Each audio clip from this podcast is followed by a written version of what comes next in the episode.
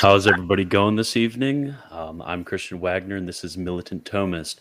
And today I'm with Dr. Jack Kilcrease. So tell us a little bit about yourself, your work, uh, your background, how you're interested in Lutheran Christology. Yeah, I'm um, a Lutheran theologian and um, historian of Christian doctrine. I uh, teach at the uh, Institute of Lutheran Theology as an associate professor of historical and systematic theology, and uh, I've written my own sort of systematic Christology. I've uh, written on other subjects like justification and the authority of Scripture and things of this nature. And uh, Christology is a really kind of controlling, uh, strong controlling kind of interest uh, for me. So um, I'm always interested in having uh, conversations about this, particularly from the perspective of my own tradition. So. So, how much um, because this will eventually later in the stream take a polemical tone a bit. Okay. But how much are you uh, interested in the in uh, the debates between Roman Catholics and Lutherans, and then Reformed and Lutherans on the uh, subject of Christology? Has that been a research oh, yeah, interest I mean, of yours? I, have I've dealt with that. Um, yeah, I mean, I've, in my uh, Christology book, I've dealt with that quite extensively. And, um, so. Okay, so for for the listeners out there that aren't too familiar with a, uh, nice systematic Christology, will you will you give us a bit of a, a baseline to work off of that uh, that all of the uh, Protestants, Orthodox, Catholics are going to agree upon those points of agreement we have?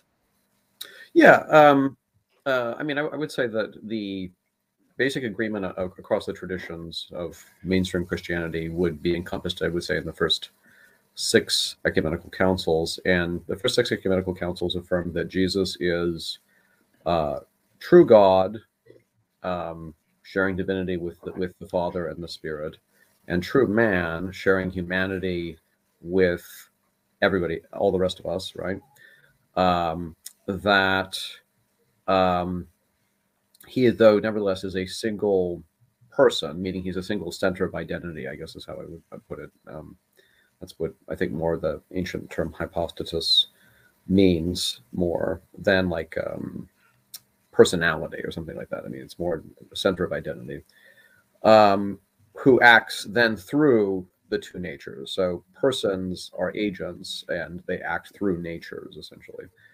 Um, and then the and the implication of that is that uh, his mother uh, Mary is indeed the mother of God because as a single subject, anything that happens to him as man uh, obviously can be predicated to him as a divine person. So she is the mother of God. She's not the mother of divinity. She doesn't generate the divine substance of some or something of that nature, but um, she is his mother and he is God. So she is the mother of God. It's the third ecumenical council. And then the fifth and, and sixth are sort of more fine tuning of this.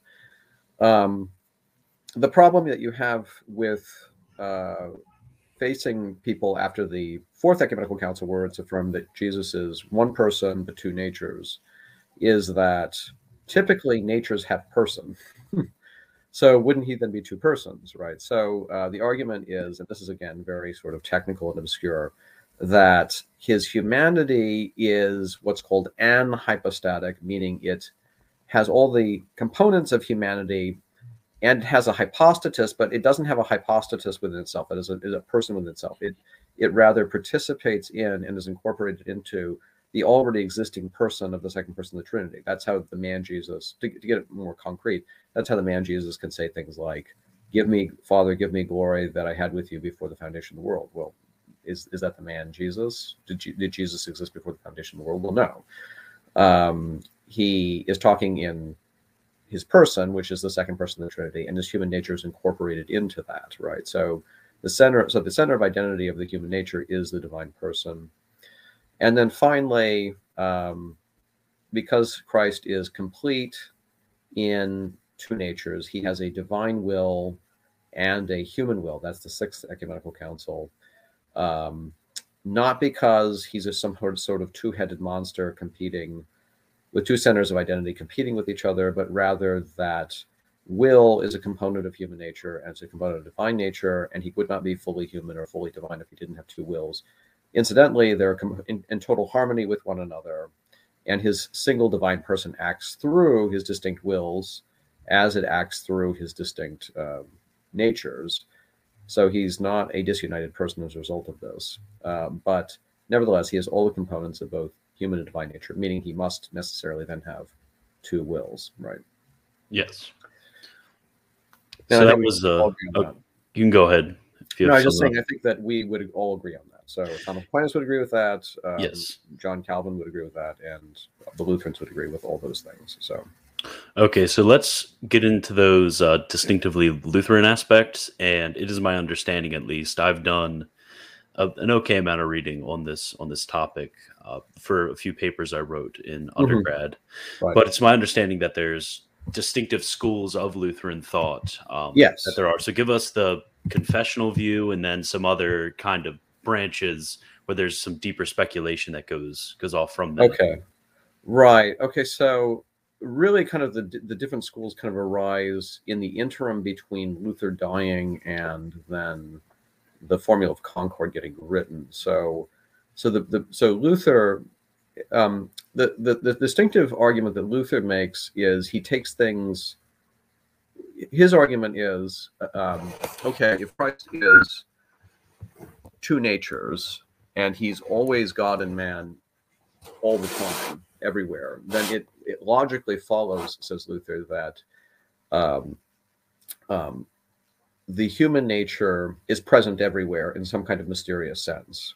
Um, not in the sense that like he's multiplied like infinite infinitely or something like that. Like there's an infinite number of the man Jesus is filling all around, filling up all around us or something like that. But in some mysterious sense, the human nature is everywhere because um, if you said, okay, well, here's divinity but not humanity, then you'd be dividing the natures. Okay, if you just said that he was he was God and man in the circumscribed position of the man Jesus, but not everybody else, everyone else, he just hummed along uh, as uh, you know a fleshless God.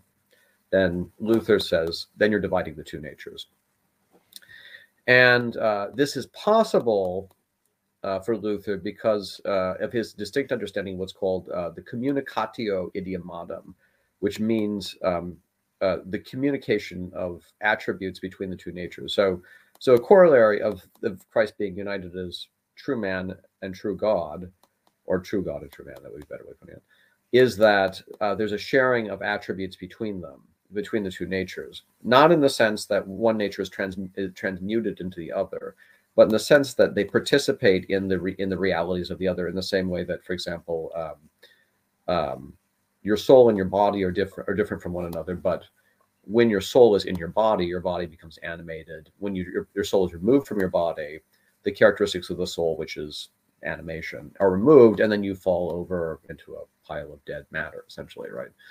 Um, so, um, so there's a sharing of the divine attributes, Luther says, with the human nature by participation, not by transmutation. Uh, in the same way, um, uh, uh, he doesn't use this analogy, but later Luther will borrow an analogy that some of the Greek fathers used, which was when you put a, a piece of metal in the fire, it doesn't turn the piece of metal into fire, but it glows with the, with the fire within it. I guess you could say it's, it's heated, and um, this in part is, al- is also um, how he explains the idea of the right hand of God.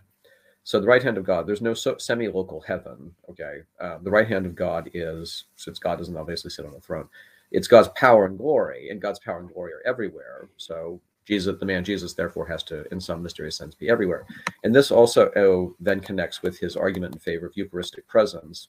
He says, um, um, "I don't know how Christ gets into the Eucharist, but we already know He's present everywhere." According to divinity and humanity. So maybe that's how God gets him in there. Okay. I don't know how he does it, but that could be the way because God could do it a whole bunch of different ways, but maybe that's it. So uh, that was an argument he used against um, Ulrich Zwingli and some of the Southern um, pro- kind of proto reformed um, reformers who, like Ec- uh, Oecolampadius as well, uh, who wanted to say, well, the two natures don't really communicate with each other um, in any manner other than maybe verbally. Um, we might say they're he's one person, so it's of when you glue two boards together, and you could say that um, um, there's some characteristics of one kind of wood and one characteristics of the other, the other kind of wood in the in the boards glued together, but really they don't communicate with each other in the same way that like the analogy with like fire and uh, metal or something like that.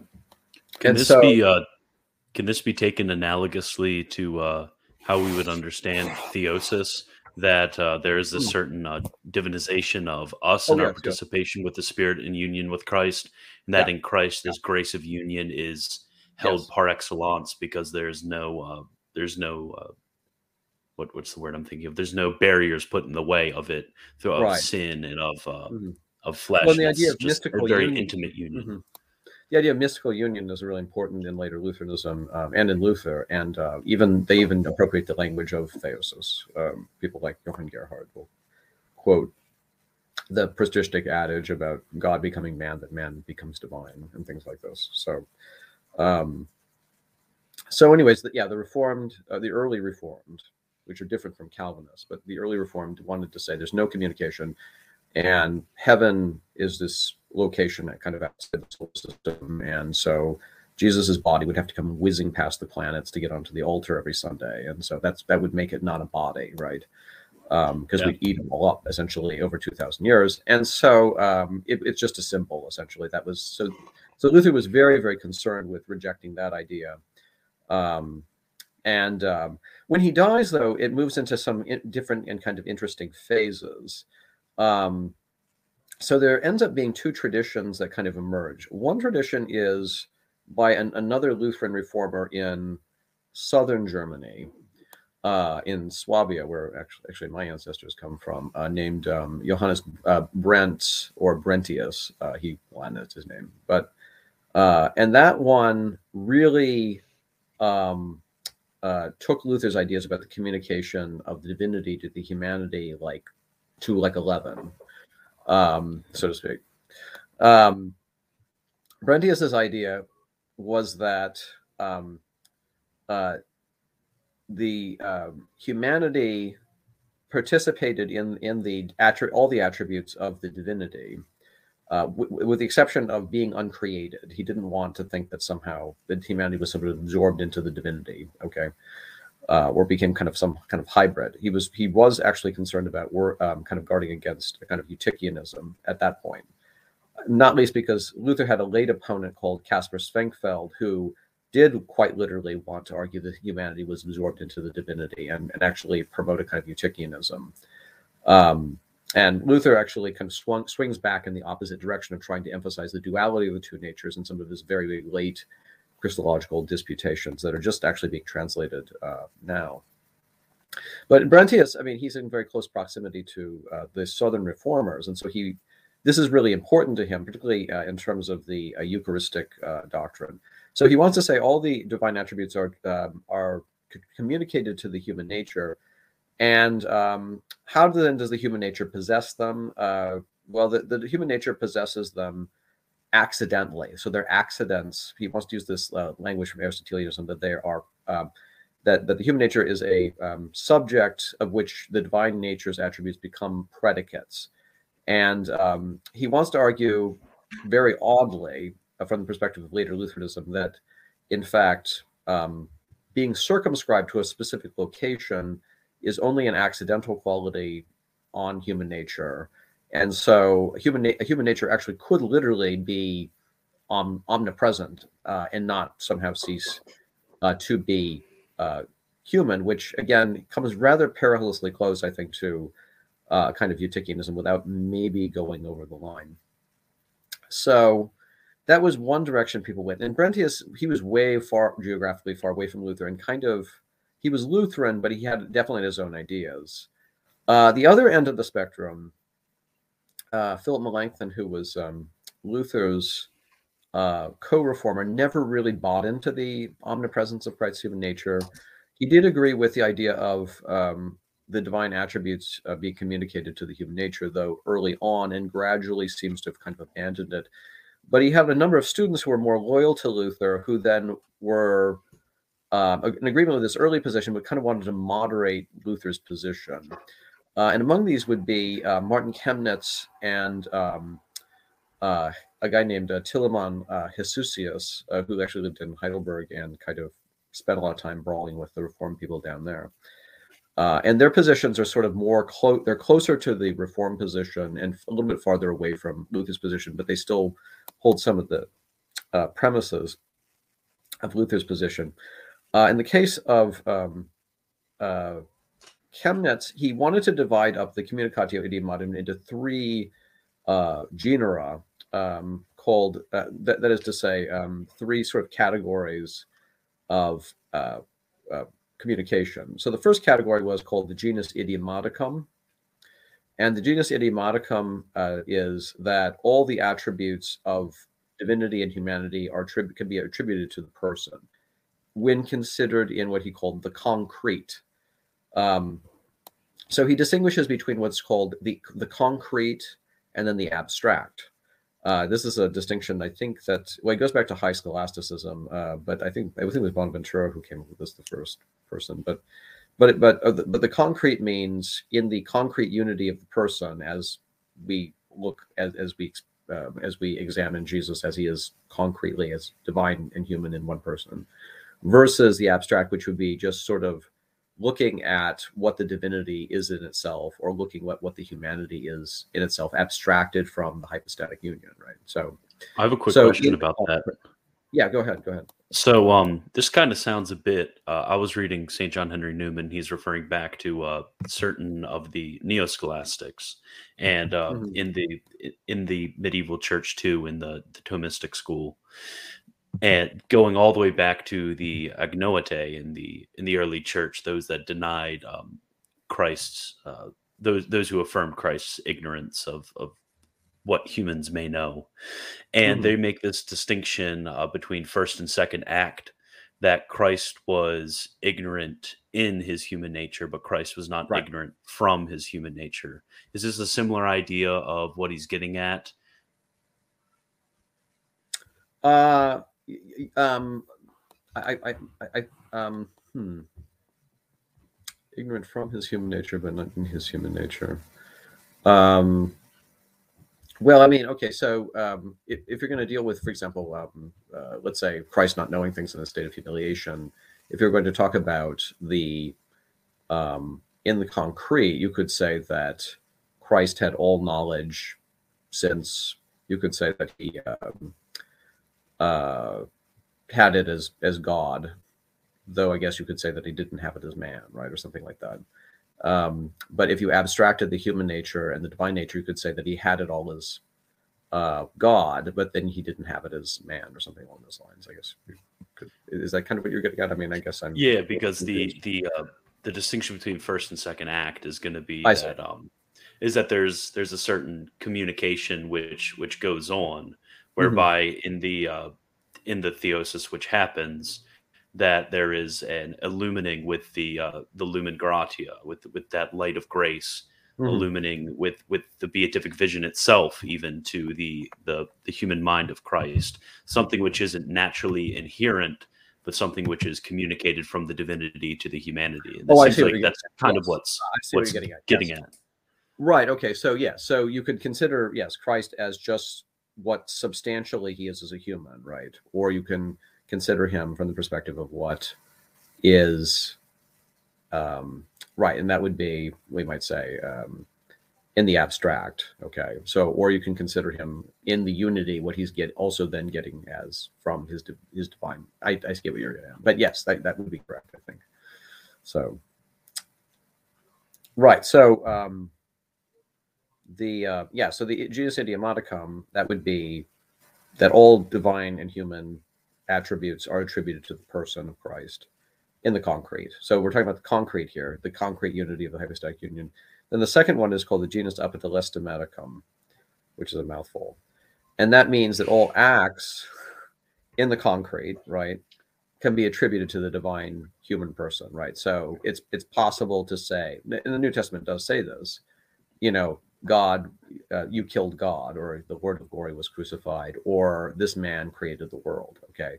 This doesn't mean, of course, that would not apply to the abstract, of course, because as God, God can't die, of course. Um, just like human the humanity of Christ was not present at the creation of the world, but because in the concrete unity, Christ is one person, the one person did these things. And so whatever happens to one nature can be attributed to the other uh, in the concrete unity. So it is appropriate, again, to reiterate, to call Mary the mother of God, right? Because, in fact, the New Testament says she's the mother of my Lord, and the Lord is just not a polite title in that context uh, uh, when she's talking to Elizabeth, or Elizabeth is talking to her, rather. Um, so she is the mother of God, again, not because she generates divinity, but because she is the, the mother of the subject, Jesus Christ, who is true God and true man. So now the last one is then the most uh, controversial one, which is to say, which says, in the abstract, that is to say, considered in itself, the attributes of divinity are communicated to humanity. Now, does this mean then that the humanity is somehow transmuted into divinity? This is not that is not the case. No, um, the human humanity of Christ shares in the attributes of divinity by participation. It's deified by participation. Its essential attributes are not altered. Would that would, would that not then not lead us to say that it would be more appropriate to say that in the abstract um, it does not share the the attributes of divinity? Um, well, Chemnitz would say no because of the anhypostatic nature of the humanity of Christ. Even when you're considering the humanity of Christ in the abstract, you're considering it as um, the human nature of the logos, um, who is in union with it, right? So really, in a sense, even when you're considering the human nature in the abstract, you're considering it in in, in the concrete, right? So um, now uh, Heshusius, um, uh, who was similar to Chemnitz, he got nervous about this. He didn't like that very much. Uh, and so he said, um, no, when we talk about the abstract, we're only really talking about the essential attributes of, of a nature and so we couldn't really say that. Um, but nevertheless, he this is more of a verbal distinction. Later, Lutherans realized that there's really not any difference between his position and Chemnitz's position. It's just as a matter of how you're going to use terminology. Um, in both in the case of both uh, Heshusius and then Chemnitz, they reject Luther's idea that uh, Christ is, and Brentius's idea that Christ is, is omnipresent according to his human nature. Um, what they say is that he's potentially omnipresent according to his human nature. This is what's referred to as the multivolipresence. So um, Jesus is always with his church because he says, as true God and true man, because he says, "Lo, I'm, I'm with you to the end of the age." Okay, uh, he's all he can be present in the sacraments whenever he wants to be, um, but he isn't necessarily present everywhere. He is he's present when and where he wants to be, right? Because the humanity, is united with the divinity and therefore shares in the possibilities of the divinity, and which means also the possibility of being many places at once in some kind of mysterious sense that we can't really talk about or explain. Um, um, and so that was a more, much more sort of moderate position. And people in northern Germany and Saxony ended up kind of taking that position. And people in sort of southwestern Germany, the, the Lutherans in southwestern Germany, ended up kind of taking the more the position more like with Brentius and closer to Luther's position. Um, uh, Jakob Andreae, uh, who ended up writing the Formula of Concord with Chemnitz, took a position more similar to a more refined, but very similar to uh, Brentius's uh, position. Now, how does it work out that in the Formula of Concord? Well, the Formula of Concord develop, um, explicitly affirms uh, Chemnitz's three uh, genera that I just discussed. Um, it, there's a debate about whether it affirms the absolute omnipresence of Christ's human nature. It it definitely repeatedly says that Christ can be present wherever he wants to be. So some people have taken that to mean that Chemnitz's position ends up actually winning out, even if later many later Lutherans don't necessarily interpret the Formula of Concord that way. So um, there was a guy named Franz von Frank who wrote a book called in the 1860s called the uh, Theology of the Formula of Concord. Who that was his interpretation. So that was that in German uh, Lutheranism, the uh, late 19th, early 20th centuries. That was a very uh, influential interpretation. Uh, other people in my um, denominational tradition typically read the Formula of Concord as affirming the absolute omnipresence of Christ's human nature in accordance with Luther's position. Um, the reason for that is that it also then, even though it, it, in terms of its own confessional statements, it repeatedly says it can, he can, he can, not that necessarily is, but that he can. Uh, it quotes Luther repeatedly um, on this point, and uh, statements of Luther that affirm the absolute omnipresence. And in one case, that stating, of course, his logic that you would be dividing the two natures if you denied the absolute omnipresence of Christ's human nature, right? So, uh, and indeed, Heshusius later on, when asked to sign the Formula of Concord, says, I can't sign this thing. It affirms the absolute omnipresence of Christ's human nature. So people definitely interpreted it that way at the time. Um, so uh, other positions, a third position might be Edmund Schlink's position um, in his book, The uh, Theology of Lutheran Confessions, as a 20th century Lutheran theologian. Um, and he, his interpretation is that, that they don't even bother trying to reconcile them. They just add language that affirms both positions and then just sort of hope everybody can read it the way they want to. Um, I don't know that's a very satisfying uh, response myself, not one I agree with either, but nevertheless, that's his position. So, in any case. So, can you, unless you have anything else to add, do you have no, anything else to add? That, that's just So- the basic in Christology. I mean. So, can you tell me about uh, the term ubiquitarian? You, ubic- yeah, I think it would be ubiquitarian. I've only read it. Yes, I've only read it because when you're reading uh, Roman Catholic sources and Reformed Right, yeah. sources, Mhm. you'll get this term uh, used against Lutherans. Yeah, that's that, that that's us. Um, yeah. Um, okay. So uh, some yeah sometimes the doctrine of the absolute omnipresence of Christ is called um, ubiquity, but that's not really a um, good term for it because that makes it sound like Christ's humanity is somehow spatially extended, which is not what Luther means at all. Um, one important uh, idea that he takes from late medieval scholasticism is the idea of multiple modes of presence. Um, and there's uh, in Ockhamism, um, there was essentially three modes of presence. There was, uh, and, and Aquinas uses, I mean, this is not just Occam, uh, Aquinas uses very similar kind of reasoning to this as well. Uh, there's um, circumscribed presence, which would be I'm I'm just here in Grand Rapids, Michigan, circumscribed in this location as a concrete entity. Then there is um, definitive presence. Um, definitive presence is how um, a soul isn't a body. It does it take up space? Well, no, but it's in my body and not yours, right? So, so it's a kind of presence, but a presence that um, you know doesn't take up space in, in, in, per se. Uh, I think Aquinas uh, uses a different term, but he describe he does have the same concept where he talks about how an angel is in a house, right? Does an angel take up Mhm. space? Well, not really, but he's in your house and not in somebody else's house, right? So, Uh, and then there is what's called repletive presence, and repletive presence is the uh, a kind of uh, mysterious um, omnipresence uh, that divinity has, right? Where it can be present uh, anywhere. Uh, some later Lutheran theologians also add a, a kind of a sacramental presence, a kind of fourth mode of presence. Um, and Luther made it very clear that when he talked about Christ's human nature being omnipresent, he didn't mean it in the sense that his circumscribed presence was infinitely multiplied. Uh, that would be that would be ubiquity, but rather that in some kind of mysterious supernatural sense that that Christ the man shared the repletive presence of God. Um, he that descended ascended that he might fill all things. You know, um, no one has ascended except for he that descended, the Son of Man, who's even now in heaven. Right. So, um, so he would quote verses like these uh, to argue in favor of that position. Um, and uh, you know, also talk about how uh, Christ was present in different modes to the disciples after the resurrection. Hmm. Um, right. I mean, walking through walls and appearing and disappearing. It.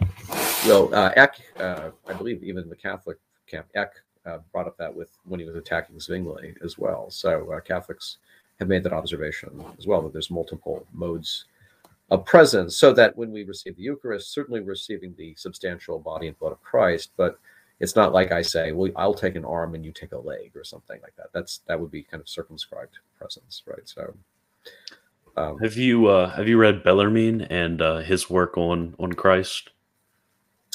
uh, no, I haven't actually. There's a there's actually a 50 page section against Mm-hmm. the ubiquitarians, but I I haven't I haven't read it yet. I I the read, uh, I should say, I- uh, in Gerhard, uh, I've read um, him quoted extensively um, in response to the Lutherans, right? So, because Gerhard is, and every single page is responding to Bellarmine. So, Yeah, I think there might have been um, a little bit of misunderstanding uh, Oh, going on, I- or or at least that because I mean during during Bellarmine's time, at least there wasn't as hard and fast uh, confessional um, what am I, confessional enforcement as as we would like there to be, and there Mhm. was still some uh, fringe groups being uh, smashed within the various uh, Protestant kingdoms. So, uh, how would you? So, the argument that I would that that I usually get, there's two of them against Lutheranism, is Right. that first the extra Calvinisticum, so the infinite, I mean the finite with finite cannot contain the infinite. Mhm. So, what what is your general uh, response to that? Um, the, the the the finite cannot contain the infinite. Um, well, I mean, one that's not in the Bible. it's from uh, Neoplatonism, but um, but I would say if the if I mean just on the level of reason, I mean, um, uh, a fine. I mean, something something is infinite. It obviously contains infinite possibilities. One of which would seem to me to be born by the finite, right? So, um, uh, Gustaf Aulén was a Swedish theologian, Lutheran theologian, 20th century. He he said actually it would be better to say that the infinite was capable of the finite. Then, so um, so that would kind of be my response. I would also say, I mean, there are, I mean, uh, scriptural texts. I mean, like the the fullness of the Godhead dwells in him bodily. I mean, what do you mean by that? I mean, in him that dwells the all the treasures and the wisdom of God. I mean, like what do we refer? What are that? What's that referring to? I mean, so I mean, in some mysterious sense, yes. I mean, the finite is capable of the infinite. I mean, the infinite God is contains within himself infinite possibilities, including um, I mean, the finite and the finite and the infinite are not actually opposed to one another. God made his creation to be the vehicle of his infinite goodness, um, and so actually, in that sense, insofar as Christ, or in that Christ is is the vehicle of the infinite God, he's actually fulfilling the supreme uh, uh, goal of what it means to be a creature to uh, receive all of God's infinite uh, goodness within yourself, right through mystical union. So. So uh, the the second argument is going to be that this goes against this this uh, makes the term human nature or or a certain set of of attributes predicable to a subject. That Hmm. makes that makes the the fact of a human nature to be completely null and utterly uh, insane to say that this it, it's essential to being to having humanness Mm. that one in a certain mode is is finite or has a certain uh, local presence that is uh, Mhm. constrained in a Sure. certain area. So how how would you go against that uh, argument that's brought up? I mean, well, there's, I mean, there's a couple of easy ways. I mean, one way is just to point out the resurrection narratives, and um, obviously, Christ has a glorified human nature that isn't constrained, and he doesn't cease to be human. Okay, it's, but he's not restrained to the normal categories of time and space. And the Reformed did genuinely feel the weight of all those, which is why, um, you know. Uh, if you read Calvin's Institutes, he'll make really weird arguments like um, because you know in Matthew, like the the the the earthquake happens and the angel rolls away the stone, and then Jesus is already gone. You know, okay, well, how did that happen, right? If he's constrained to the, and so Calvin says that um, the stone was w- rolled away a few hours earlier. Jesus kind of ran out, and then the angel covered it back up. It's um, It's like how liberal theologians read the miracle accounts. right, yeah. The disciples Or- were giving them bread outside, and it was just about Right, yes. sharing. Right. Yeah. Paulus. Um, yeah. Or with with Zwingli, I mean, with you know, appearing with the disciples when the doors are all locked, and he says like he kind of made like a hole in the in the wall and then like covered it up again with the supernatural power or something.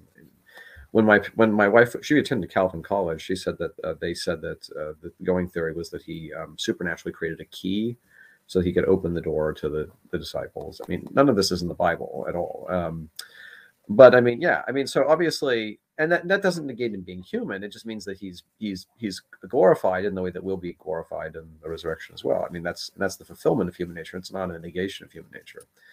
Uh, the other, I mean, the other points that I would make is that um, um, you're people are sort of using preconceptions of what human nature is capable of and what it's not capable of. Um, you're letting um, essentially, you might say, philosophical definitions of what it means to be substantially human to inform how you read revelation, essentially, um, which again is is necessary and useful to an extent. But on the other hand, when it when it means that you're going to have to start um, chopping up text to make them fit these categories you're using, then that becomes, I think, a bit problematic. This is why Luther, in some of his later disputations on Christology and then also the Trinity, which are really fascinating, uh, he talks about what's called the new language of faith. He says that like God takes up our words and then gives us a kind of new language of faith, um, so that um, uh, words that have sort of normal philosophical meanings uh, get redefined when they're used in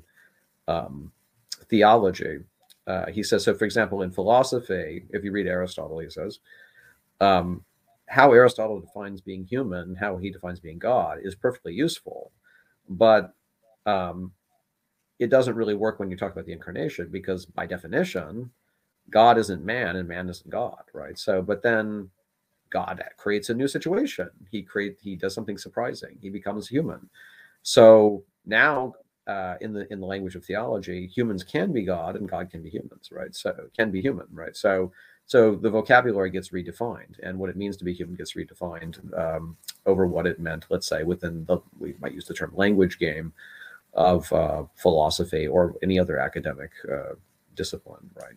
So, uh, so I think I, I, think that's actually a very interesting and kind of uh, sophisticated way way of dealing with it. So, okay. So everybody listening right now, um, if you have any questions, send them in the chat now. I'm gonna have a few more uh, things that I want to go over, and then we'll uh, we'll get to questions. So, um, where I wrote it. Okay, so do you do you believe because I'm I'm I'm feeling a little bit more comfortable with uh, Lutheran Christology as we're okay. as we're going on this conversation. So, do you believe that the Lutheran reading of the Fathers is a more satisfying reading than the Reformed reading of the Fathers when it comes to Christology? Yeah, I mean, I think that um, in the early church, there's a lot of different trajectories of, a tradition. I think that the Reformed, in some sense, can see greater continuity with the Latin tradition, though I think that they take some of the ideas in it to the extreme. I don't, I obviously, um, well, I mean, I guess that this is how I read it. Maybe you can just, you'll disagree with me, but it seems to me that going back to uh, Leo or even some of the North African fathers that there's more of an emphasis in the Latin tradition on the duality of the two natures. Now, for them, of course, that doesn't exclude uh, the real presence by any stretch of the imagination.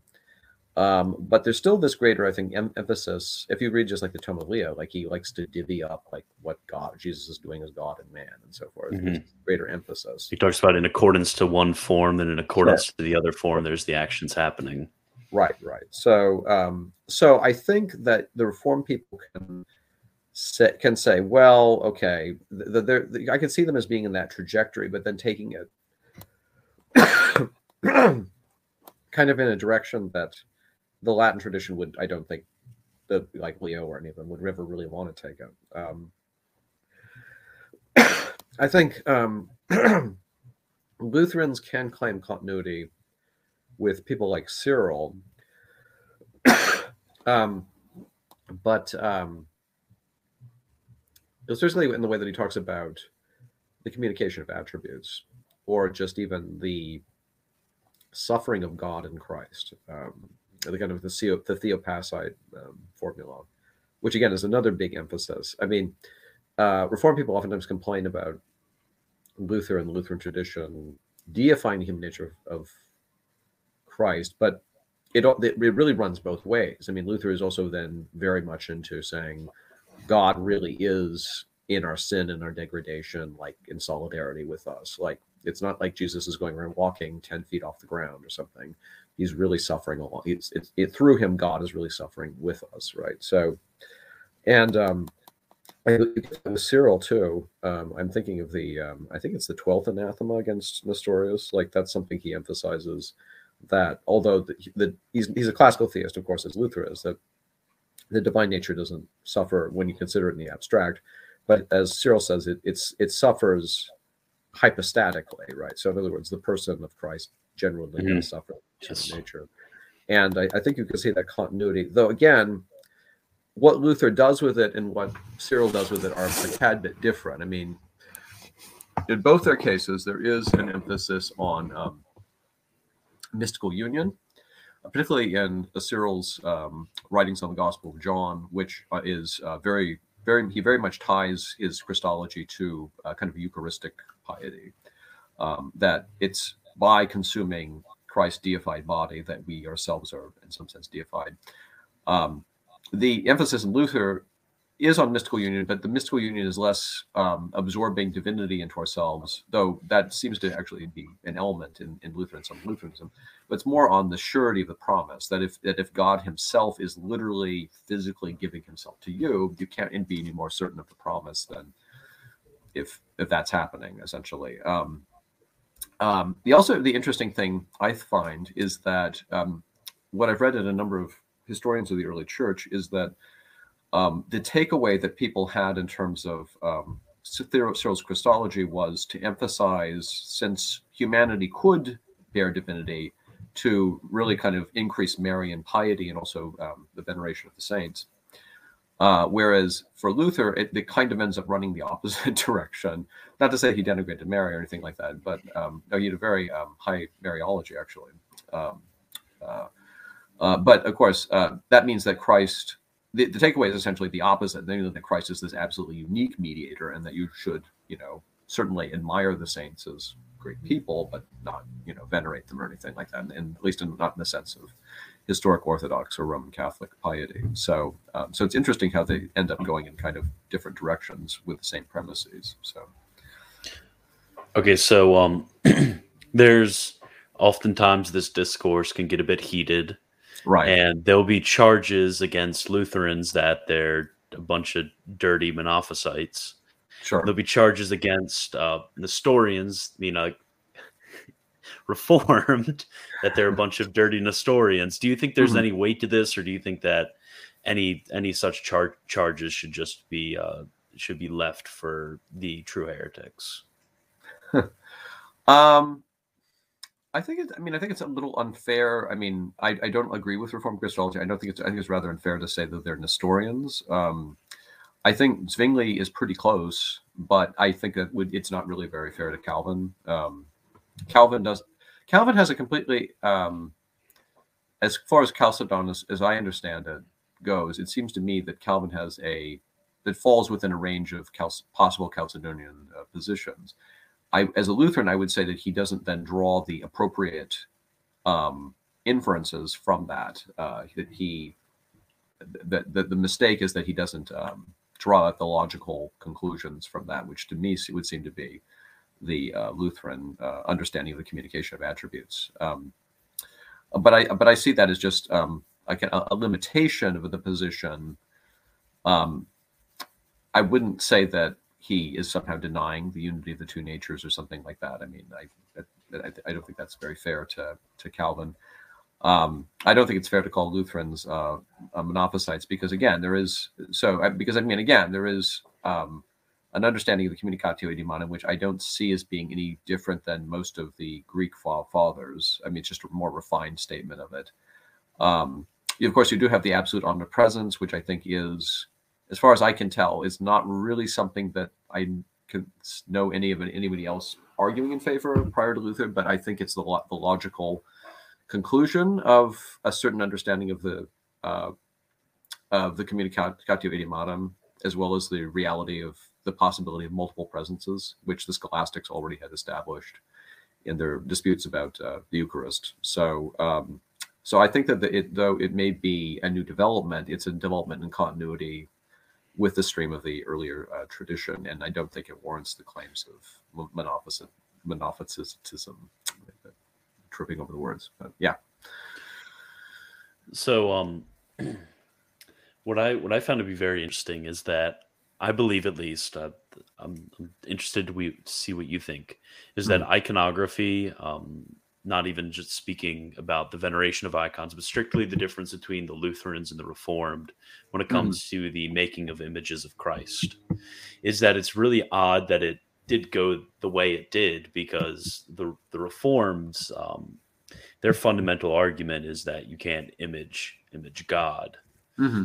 and the it, so do, do you have any do you have any thoughts um, on on that just difference between the Lutherans and the oh Reformed? yes well I think it, and, and, it's a very th- good thing you brought it up because I think it does say a lot about um, uh, Christology and the trajectories of the differing reformations. Um, uh, uh, there's a Lutheran theologian, Paul Hinlicky, and he makes the observation that um, what makes the Lutheran and the Reformed reformations different is um, uh, their understanding of idolatry, fundamentally. So, uh, and so that what they're they're so what they the problem they have in the late medieval church is they feel that there's a lot of idolatry in the late medieval church, but how they evaluate is really really different.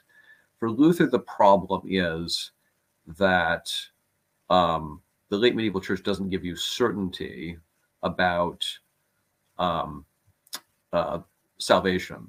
Okay, so um, and then gives you and then tr- tries to set up other things things other than Christ at, to kind of give you that kind of certainty, right? So um, that's his problem with relics and you know the cult of the saints and all this kind of thing, uh, and then the penitential system. And so the solution for Luther then is to God to is is to God to make himself really sort of trustworthy, right? So that that you have assurance of, your salvation, which will then break your addiction to things that aren't God, right? Um, so then that means God becomes more tangible. So it means not not getting rid of sacramentalism, but becoming like hyper sacramental. In fact, uh, a lot of Luther's discussions in terms of the doctrine of creation sound quite pan, almost panentheistic at, at, certain points. If you read the Genesis commentary, talks about how all the creatures are God's masks and how He's promised to channel His goodness through them, and how you can rely on that, um, and so forth. And he talks about this in, in the, with the sacraments and also Christ. So you can really cling to Christ, and you can really cling to the sacraments because God is really deep in the flesh, and you can have real assurance because God has made Himself like your object, basically that you can cling to. For the Reformed tradition, the problem is um, that humans confuse the glory of the eternal God with something created. Okay. And so the trajectory then becomes kind of the opposite. Okay. We'll get rid of cr- as many creative things that are cluttering up um, your relationship with God, essentially, dragging God down to the level of a creature. For Luther, God wants to be at the level uh, through present with you through creatures. He says the problem, that's actually how he evaluates uh, sin. He says, uh, God wanted, he's talking about um, Adam in the Garden of Eden being promised to eat from all the trees of uh, the garden except for the, the tree of the knowledge of good and evil. And he said, well, God at that point wanted to be present to us through the peach, right? But that wasn't good enough for us. So we wanted things that are spiritual. We went, we wanted to move beyond creation and go to the real spiritual realm and, and interact with God directly. Uh, but for the reform, that's precisely what you want to do at a certain level, because again, you you don't want to confuse uh, God is, uh, you know, you don't want to confuse God with these temporal idols. Uh, so when Calvin talks about superstition, or I'm sorry, about um, uh, I'm sorry, idolatry, he talks about superstitious worship. That's his big thing, right? Um, and that's also, of course, why they historically made the prohibition against images in the Ten Commandments a separate commandment. Um, that, that's actually had the, the Orthodox, I believe, a number of them, but Lutherans kept the Roman Catholic numbering and just made essentially, you know, worship of images or something like that, um, an instance of idolatry. You know, maybe the one most prevalent in the ancient Near East or something like that. But uh, you know, didn't consider it binding in the sense that you couldn't make church artwork or uh, that you wouldn't even find that, that you wouldn't find God in physical things. Um, and that's really what Zwingli is when he's arguing with Luther is really worried about. Um, he's worried about superstitious worship. He wants to, he whitewashed all the churches. He got rid of all the organs uh, so that they would just sit and listen to his sermons for three hours uh, at a time, and you know, uh, uh so that they would uh, mentally ascend to God in the form of pure worship. Um, so, um, so yeah, it's a, again a very, very different trajectory in terms of their understanding of idolatry, which, which I think is, does connect with the image issue. Okay, I'm gonna go through the chat and see if there's any questions we got in here for you.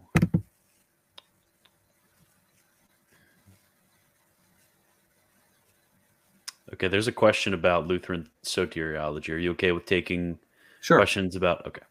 Sure. So Ivan asks, I have a question. if we're already saved by faith and our actions have no sense, there's no spiritual battle to do, right or am I wrong?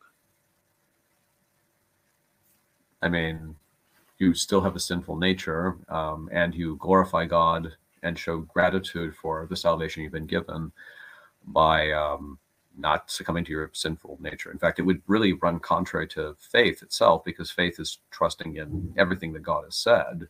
And if he says that sinful things are not good for you, then you can't exactly say, well, I guess I trust you on the whole salvation thing, but telling me that adultery and murder and so forth are not good for me, yeah, I'm pretty skeptical about those. So, so I mean, um, so uh, actually, so faith itself, as Luther says, is the fulfillment of the law.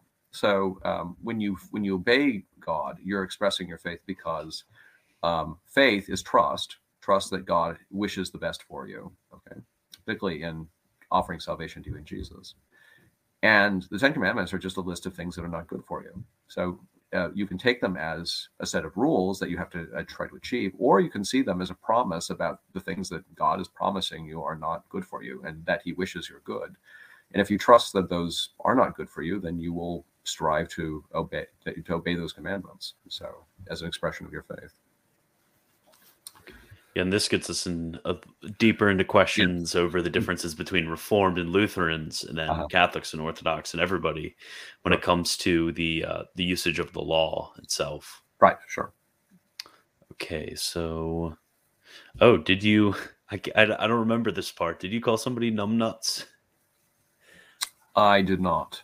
Yes, I didn't. I didn't hear that. Maybe it's you. You cut out a few a few parts and uh, groveled a little bit. Maybe they thought that. Okay, so sorry. No. He did not. So this is this is related.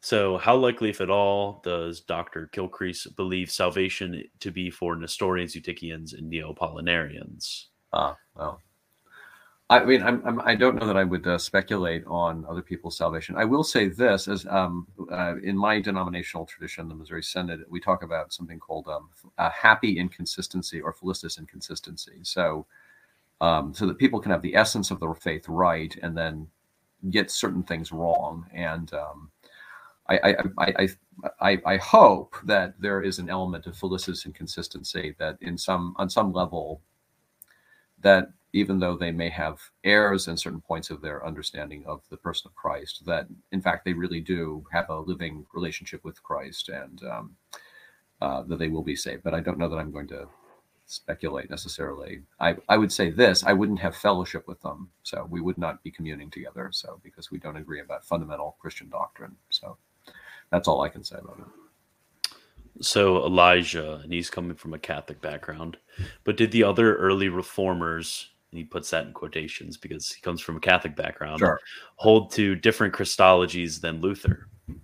Uh, yes, like uh, Calvin and Zwingli um, did not agree with Luther's view that the divine nature um, uh, communicates itself to the human nature, um, so that they uh, that's one of the reasons they rejected the Eucharistic presence because they believed that Christ's humanity can only be in one place at one time. So so yes, though they both agreed with him on the that there were two natures in one person and all that sort of thing. okay, I'm not seeing any other questions in the chat. So, do you have anything else you would like to uh, leave our listeners with? Uh, no, I, I, really appreciate being um, uh, asked to uh, come on and talk about one of my favorite subjects, and um, you know, it's a very good and I think productive and respectful discussion. So I was very pleased that you invited me. So thanks a lot. And what was the name of your book on Christology? Uh, the Self Donation of God. Yes, I have that in Kindle. So okay. Self Donation right. of God. If you guys mm-hmm. would like that, I'll remember to put that in the description of this video below. And I will talk to you guys later. And have a nice night.